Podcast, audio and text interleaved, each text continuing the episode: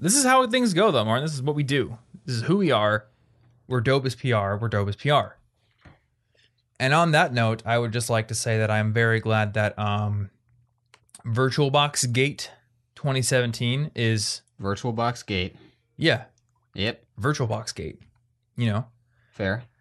who would have thought that a mid 2012 MacBook Air running VirtualBox could not use a webcam? And I just want to see OS X Sierra. exactly, specifically on OS X Sierra, and this all this combination of horrible and complicated factors have prevented me from seeing your beautiful face on a Thank you. computer monitor Yep. instead of in real life, which is exactly how I like it. Yeah. I like the proxy of the internet. It's actually kind of funny. We are using two screens, several miles of Ethernet and fiber optic cable. I'm sure, actually, thousands of miles of Ethernet uh, fiber optic cable. Uh, internet backbones, many different routers, many different servers, and Skype itself to not have to turn my head 90 degrees to see you in the same room. It's kind of ridiculous when we think about it. Yes. it's a little ridiculous, but we make do. We do make do. It's a hard knock life, and sometimes you just gotta. It's just with the reality of how the podcasting setup is. I was just talking to you earlier about potential other podcasts. Uh, I did see a podcast on YouTube one time where I guess they have like a dude with a roving camera as well as the audio feed, but all the co-hosts and the guests wear headsets and they look like Vince from the ShamWow commercial. Uh, But that is like- that commercial. Well, have you ever seen a picture of Vince from ShamWow? I, maybe I have, and I don't know that his name is Vince. His name is Vince from Sham. Yeah, ShamWow. ShamWow Vince. Vince Vince Offer. Um, I His real name is Offer Shlomi. I don't know that I know that guy. I think that's a really good last name for a pitch man. Vince Offer. Yeah. Have you never seen this picture? I don't like the it. dude holding up the ShamWow and he's got like the headset on. They all kind of look like that. I mean, they're not holding up ShamWows. They're just holding up. Well, ShamWow nothing. Podcast. Ooh. Shamcast. Let's get It's let's not get a sham. Vince. Let's get the ShamWow guy on the podcast. Oh, okay. I don't want to do that. How would you say your experience selling the slap chop compares to the ShamWow? Yeah. anyway, all that to say is we have other options that we could explore in the future.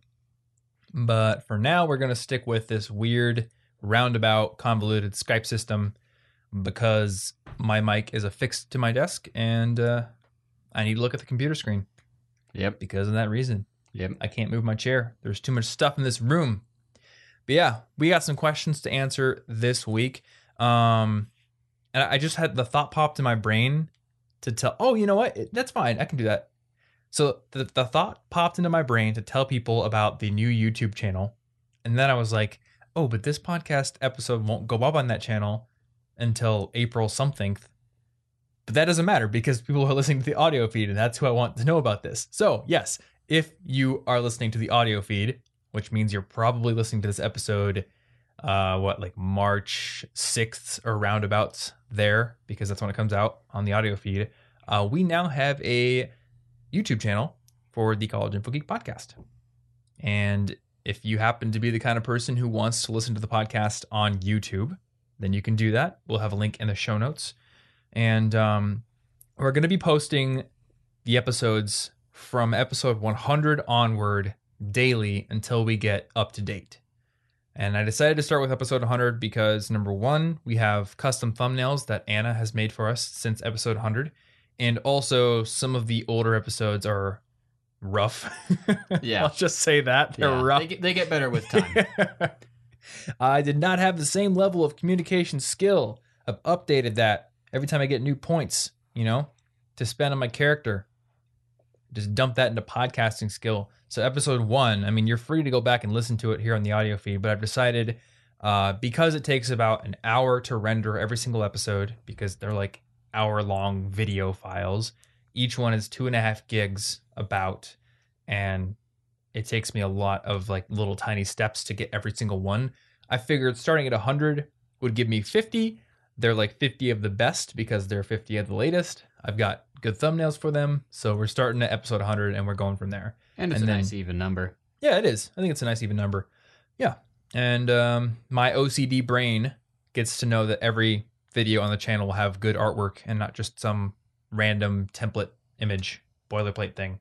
Yeah, looks kind of cool altogether. I know, right? I'm really excited for maybe in like two weeks from now when we see a few rows of videos and it's all just because I don't think we've ever really seen that art in one place. We should make the podcast page look like that instead.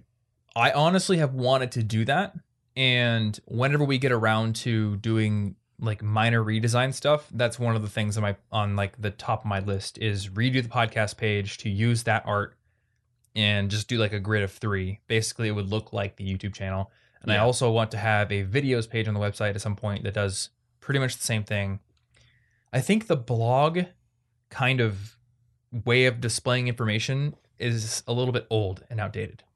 Yeah. I'm not sure if it matters these days. And maybe that's because my brain has been so steeped in the YouTube UI for several years now. But I just personally, I don't feel like having a four or five paragraph excerpt on the blog page is really all that needed. I think a picture and a headline is enough. Well, people share things without even reading the actual content. So, I mean, a catchy headline is already pretty good content. Exactly. Yeah.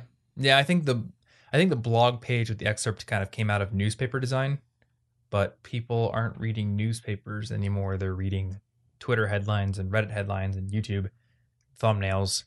So we will probably be looking at transitioning over to a, a style like that in the future. But for now, the uh, College Info Geek podcast YouTube channel is up. And hey, if you're listening to this and you want to support this show, um, go over to YouTube and subscribe to that channel. Actually, because you know we I want to grow that channel as quickly as we possibly can, and I'm actually hoping that the YouTube channel version of the podcast will help us get new listeners because we'll be able to take advantage of that YouTube algorithm, which we don't really get through podcasting. Live and die by the algorithm. Live and dance for the algorithm. This is the life of a warrior. algorithm will dispense pellet if you continue to dance for algorithm. Oh, good. I hope it's at completely differing intervals so that I don't know when dancing's going to work or not. Well, yeah, of course. We have to get you addicted. Yeah. And addiction comes through uncertainty. Ooh. Yeah. You ever read those stories about like rodents? Yeah. And how they like dispense the pellets? At, yeah, you probably know those. Yep. Yep. I love psychology classes. I forgot what book I read that in. Oh, it's in The Power of Habit. Oh, 'Cause really? it's talking about yeah, I think it was talking about um the chapter where the woman got addicted to gambling. And I think that was in The Power of Habit. It might have been in a different book. I'm not sure. I haven't now. read that one. Don't know. but I think it was in that book. Yeah, and uh, it was talking about all these studies they'd done with animals, but also how they've observed um, humans in the way that that casinos design their slot machines and such, where if you do the action and there's an uncertainty after you've already gotten the reward a few times, uh, that uncertainty is actually what creates a lot of the addiction. Yeah. Because if it just never comes, like it's very easy to break that addiction. But if it comes sometimes, uh, then it does, which is why games like Candy Crush and Puzzle and Dragons and all those are so addictive because they use all of those psychology tactics to basically be like, yeah, you're probably gonna get a really cool monster Yeah. or a really cool. I don't, I don't even know what they give in Candy Crush. I don't I've know. never played it and No I idea. never intend to. I could stop fishing now, but what if in 30 seconds I was about to catch the fish of my life? Yeah. You don't know. Well, I mean, I guess I guess I kind of did that as a kid with uh, the slot machine game in Pokemon, Oh, yeah. trying to get Well, I mean, coins yeah, for a it's slot Porygon. machine. It was trying to make you Yep. an addict. Mm, complimentary gambling addiction for every Pokemon fan out there. Thanks, Nintendo. All right, so we got some questions this week. Um, varied nature. So let's just dive into these before I ramble too long and make you edit for 10 hours on end. Ooh, that would be a very long episode. It would be, yeah. So first question we got this week is um let's see let's say I often meet new people and I make pretty good connections at small social gatherings, but I'm bad at following up or reconnecting with those people later. As an introvert, reaching uh, reaching out takes a lot of energy and I tend to put it off as long as possible. So, do you have any ideas for how I can do that better? Good question. I want to hear what you do actually because I have some ideas, but Okay, so I have, I have a few things taken from different points in time. okay. One, I once read a blog post about somebody using Trello boards to keep track of when they talk to their friends, Yeah. and that's the one I remember the least of, but I can link to it, and I thought that was cool. I was going to talk about that. So, if you Oh, remember oh, good. Maybe you'll not much, I'll talk about it. Um, there's a system that I used myself uh, sometime last year where there's this app called Momentum, and you can use it for daily habits, and it's got a little grid where you just you click that you did the habit and it fills the grid with a color and it works on iOS. Mhm. And essentially, instead of putting habits there, for a little bit, just to see what, what I naturally did, I put the names of all the friends I would visit and I checked them off when I saw them so that I could see a grid that was like, oh, I haven't seen him in like nine days, but I see this guy all the time. Mm. So I could keep track of it in a more visual way. Now, how did you remember to check? Like every time you hung out with a friend, you'd go in and say, "I hung out with this friend," or was it like a I would just I mean- before bed habit, like, "Oh, I saw Clyde today. Check. I saw Tom today. Check." That kind of thing. Yeah. Yeah. Okay. Just like, you know, as with any sort of habit system or to do system, your personal habit of checking it is the make or break thing Yeah. that makes it work. But I would just swipe over to the little appy section, I don't remember what it's called, on my phone and then check it off. And then I could see a grid of who I've been ignoring on accident, Okay. How how many people did you put in that? like 10. Okay, so you kept it to like your good friends, pretty much. Good friends and who are in the area. Gotcha. because I'm going to keep up to date with the people that aren't in the area, but I can't visit them on a day to day basis. So seeing a grid like that's not really helpful because most of the time that it's going to be few and far between. Yeah. And uh, so I did that, and I thought that was cool. And maybe I, will I'll link to the app or get a screenshot or something if Okay. what I've said isn't clear. But what I've been doing lately is simply when I think of somebody, I just text them immediately Mm, instead of Yeah. questioning it and putting it off. So if I'm like, I haven't hung out with Jake in a while, I will just immediately text Jake. And if I can't think of anything clever to say, I'll just text their name in all caps or some nonsense because it turns out it's not that hard to start a conversation with people you already know. yeah, that's very true. Yeah, and then it kind of accidentally fumbles its way into being social. And that led to us having lunch with our good friend Haley Yep. last month. Was Yep. it two months ago? Yeah, just don't hesitate. yeah. If you build it up to be we- some big thing, it's harder to do. Yeah, and we hadn't seen her in a while, and then you were like, you know what? We haven't talked to Haley in a while. Boop, boop, boop. Hey, let's get sushi. Bam. But, you know, yeah. that was great. That is how I've been trying to keep up with people in my introverted, really capable of staying inside all day on accident. Yeah. I've got a few things I can talk about. I think the first thing I want to talk about was what you already referenced, which was that Trello system. So that was created by my friend Tyler Tervooren, and I don't I don't remember if he changed um, the name of his site. I think it's Riskology. Let me, let me check real quick.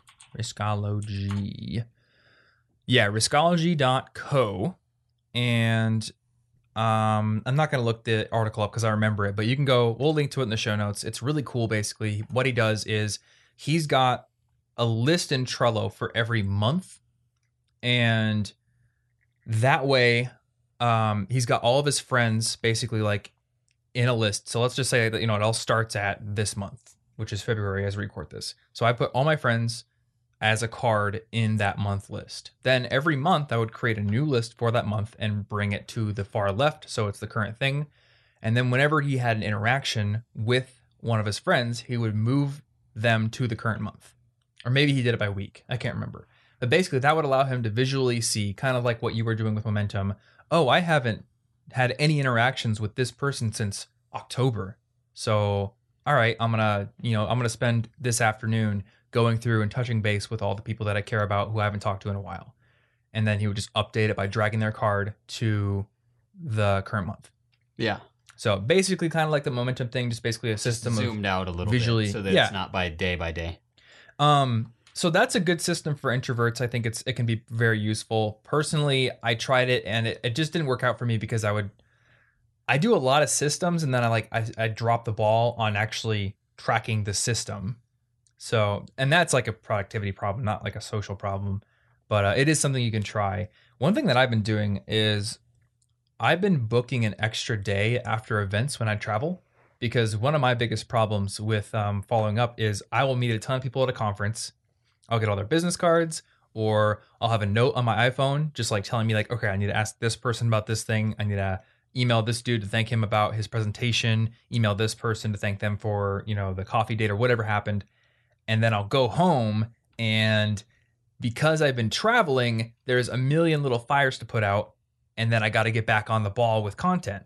And because I'm in my natural environment, the context of being at home is do my content, put out my fires, and eventually relax and hang out for the day. And I constantly will push off doing my follow ups until it's like a month later. and I haven't emailed anybody, and then it's really awkward.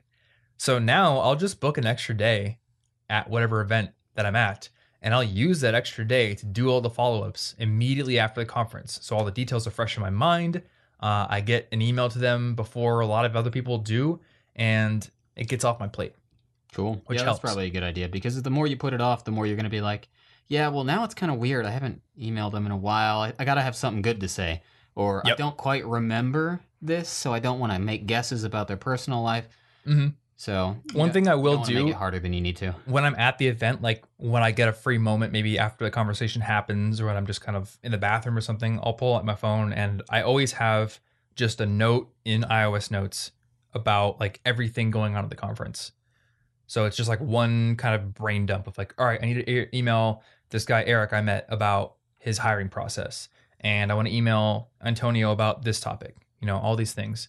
Um, I'll also mix that in with just things I want to do. So it's more of like a brain dump of everything happening at the event, less about just meeting people, but it does help me to consolidate what all needs to be done.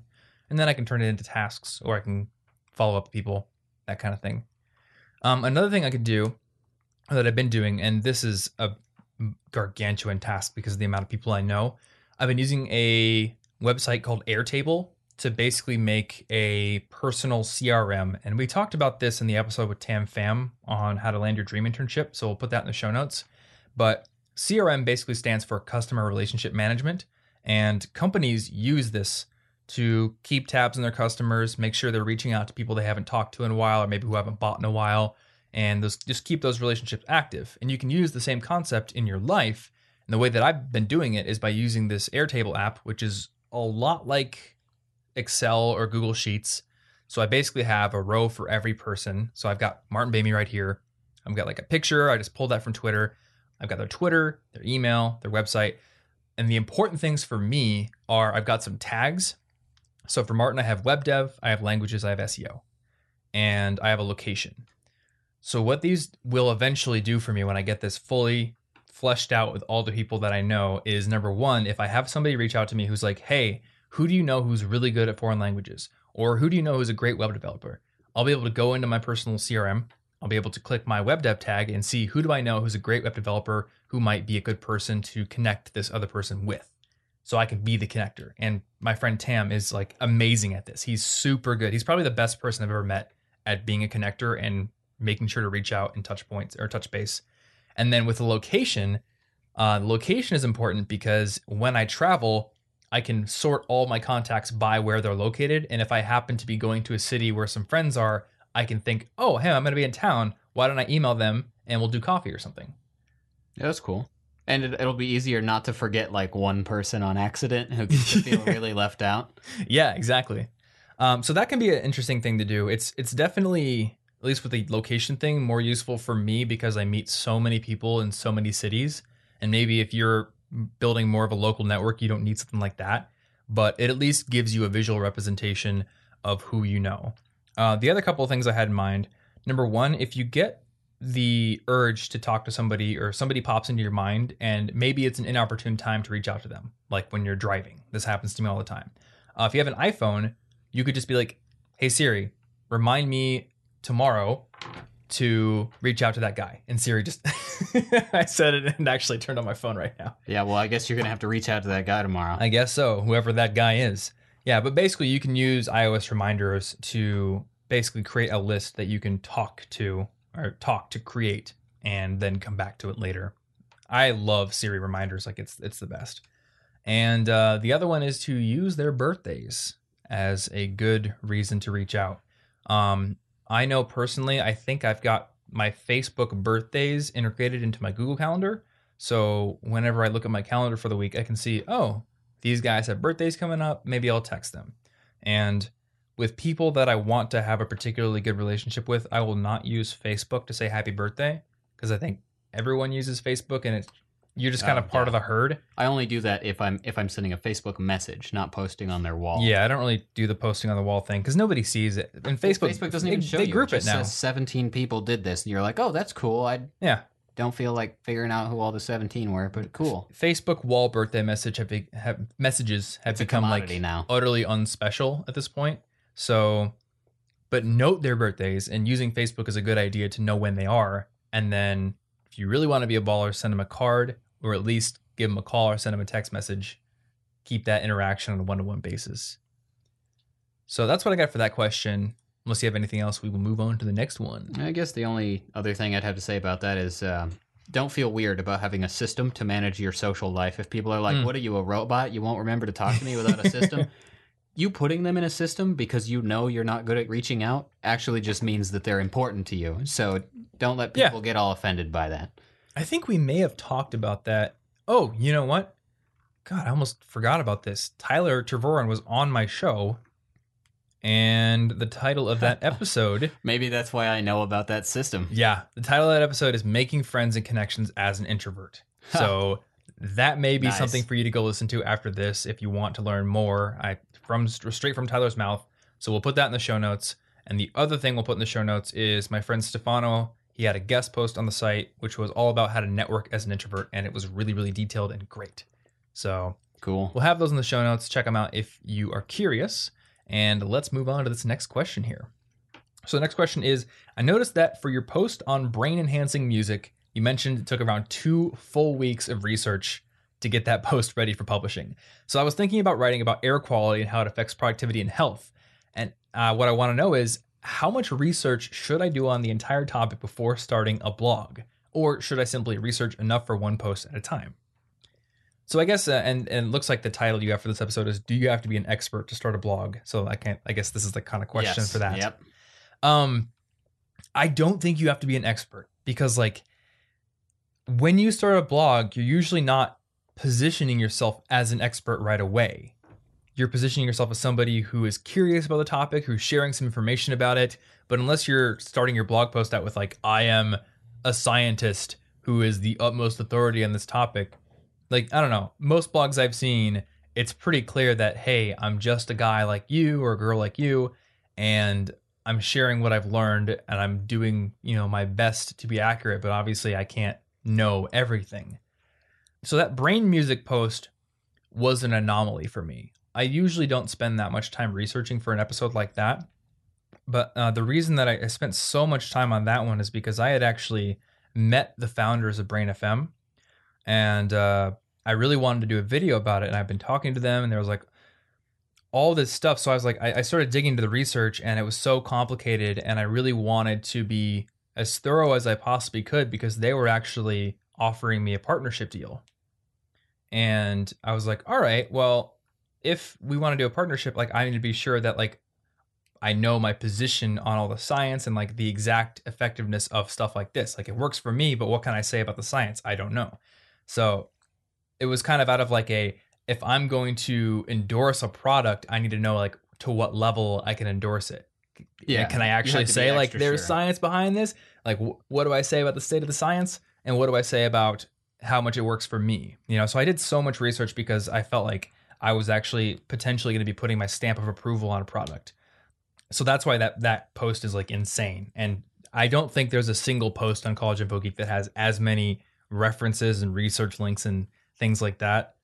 It was like it was yeah, I went crazy doing that post. So don't think you have to do that if you want to start a blog about anything, even if it's scientific, you know? Write about the sources you've been able to find, uh, challenge your own beliefs, go try to find alternative sources and alternative points of view that disagree with what you currently believe. Uh, but eventually, you're going to have to come to a conclusion, and maybe you can just say, like, I'm not the definitive source of information on this topic. This is just what I've learned at this point, and I reserve the right to change my opinion when new data comes in. But here's what I've been able to learn in the limited amount of time that I've had to research this topic. You know, it's a, it's a tough question. Yeah. Well, I'd say for the most part, people who- are blogging end up learning how to become an expert by doing the research they do and by writing. Mhm. It's not like this. Most people aren't going to start out as an expert. I learned a lot about language learning because I was like, that's a cool idea I should think about and research so that I can write about it. And therefore, wanting to write about it made me better at it. So if I Yeah. if you wait till you're uh, fully knowledgeable in an entire section of thought before you write anything, someone else is going to beat you to it. Yep. And uh, another thing I'll note here is I have actually issued retractions on things I've wrote written in the past, and I've done like updated pieces of content that actually debunk or override older things. The best example I can think of right now is I did the uh, the video on whether or not you should change answers on an exam if you aren't sure. So like you know there's the common wisdom, which is that uh, what is it? I think it's that you shouldn't change. Yeah, the common wisdom is like you should never change an answer on an exam because you're probably going to change it to a wrong answer. So don't do it. And professors have been telling students this for years. Uh, and then I went and found the research, which actually showed that students who change their answers when they're unsure were right more of the time than they were wrong. Not always, but you had a greater probability of changing from a wrong to a right answer than vice versa. So I made that video. And then later, I think it was the next year or maybe the same year, some research came out by a guy named Justin Couchman, who I had on the podcast, where they used a new technique where they had people actually rate their confidence on an answer in the moment uh, when they were answering it. And by doing that, they were able to score even higher. So basically, like, there's no longer definite advice on whether to change or not change the actual best practice is to rate your confidence on the answer the moment you put it down and then only change answers that you were unsure on that you had a low confidence rating um, later on so actually i was like i'm wrong on that one you know Yeah.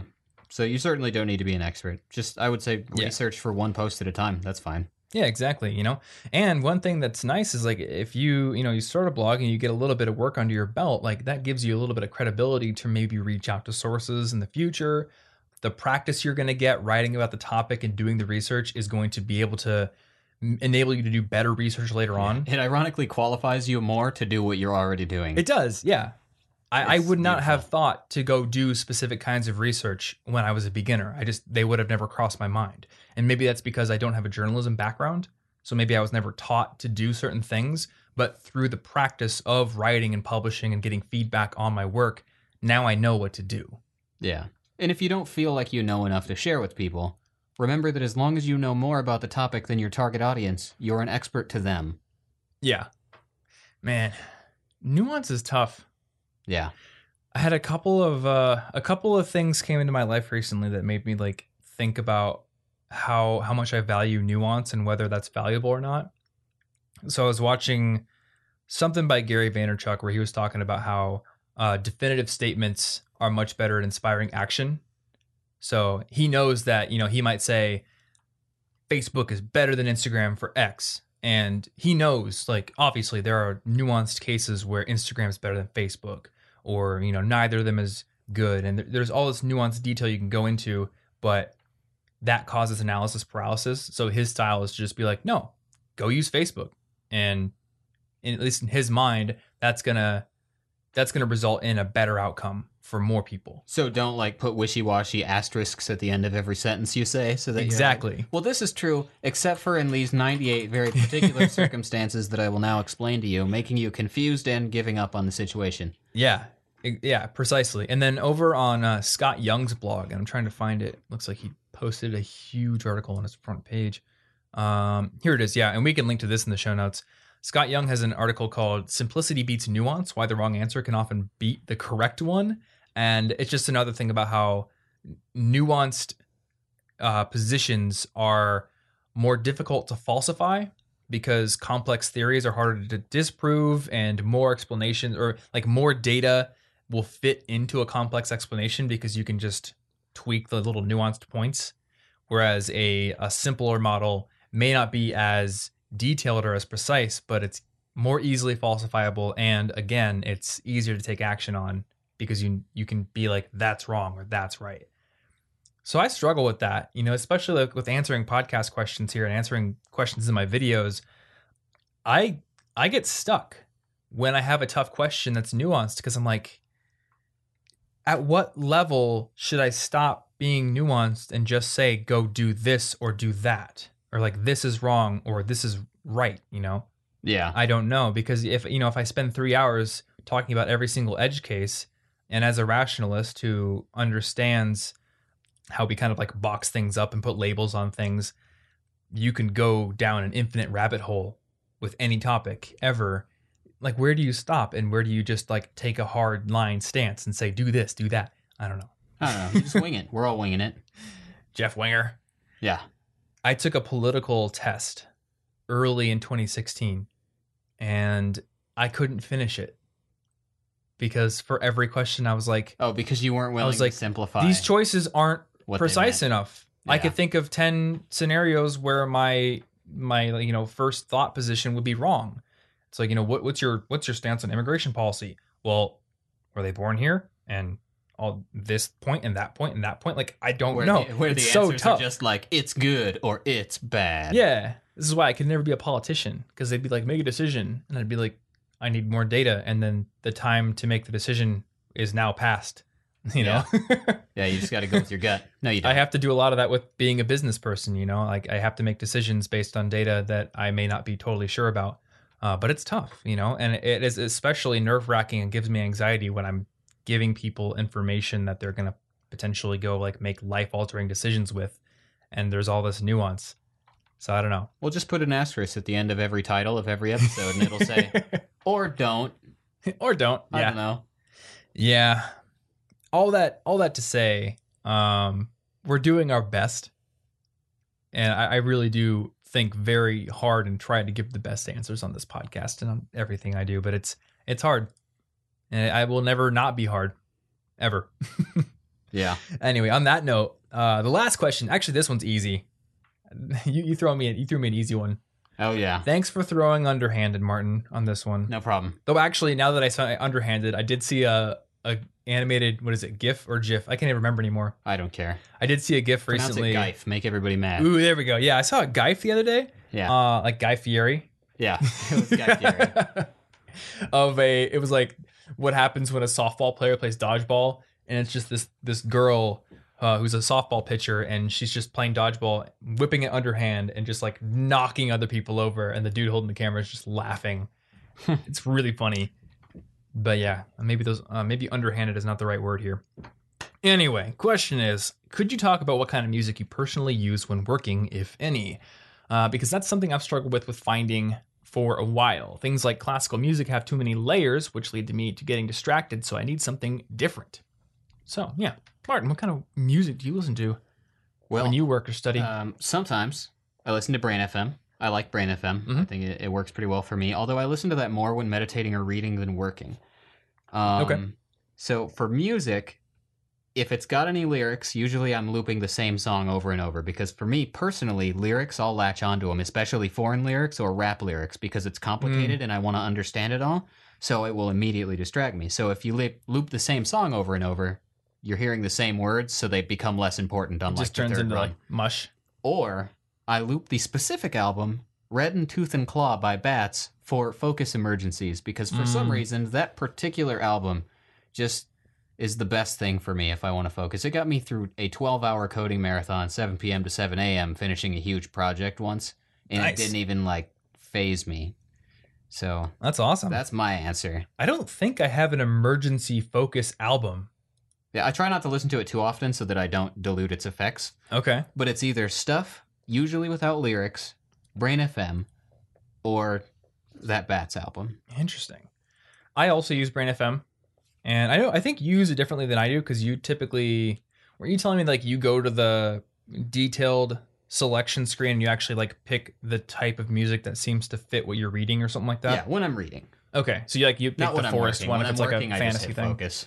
So I almost always just hit focus. I almost never go pick a specific channel. I just hit focus and I go with what it gives me, and it almost always works well.